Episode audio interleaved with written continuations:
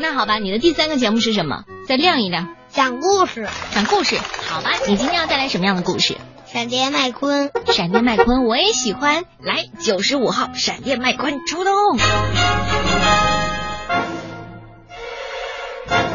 闪电麦昆在风驰的赛道上，他正开的时候，看见每辆赛车居然呆到了一边。闪电麦昆跑到了大卡车阿曼的车厢里，阿曼就带着他往洛杉矶比赛开始走了。可是大卡车阿曼实在是太困了，他慢慢的打着呼噜睡着了之后。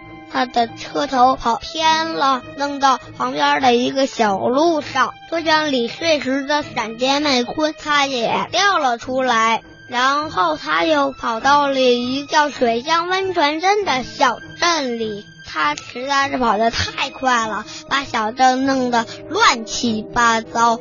可是被小镇们的警长发现了，这下他可烂成大事儿了。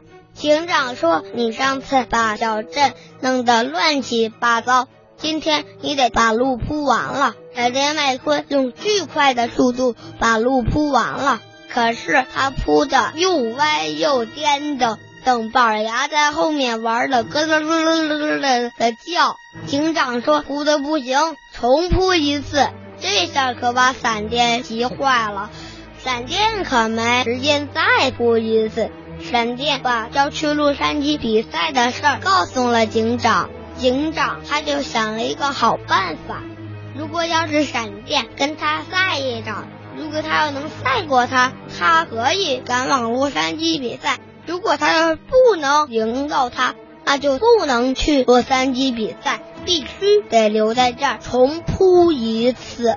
闪电麦昆知道，我一定能赢过这辆老爷车。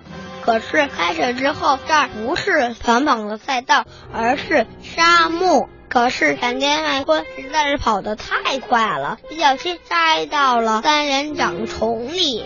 这下博士轻轻后左的胜利了。你们为什么喜欢闪电麦昆？我最喜欢闪电麦昆的发动机，还有那辆车就叫沙利，它是一辆保时捷的宝马。哦，你知道我最喜欢谁吗？不知道，我最喜欢板牙，还有雪莉。但是莎莉也跑得挺快，莎莉是宝马和保时捷，就是三秒钟就能到一百米。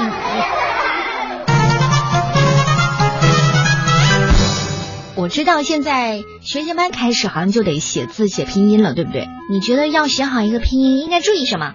应该注意写字的姿势。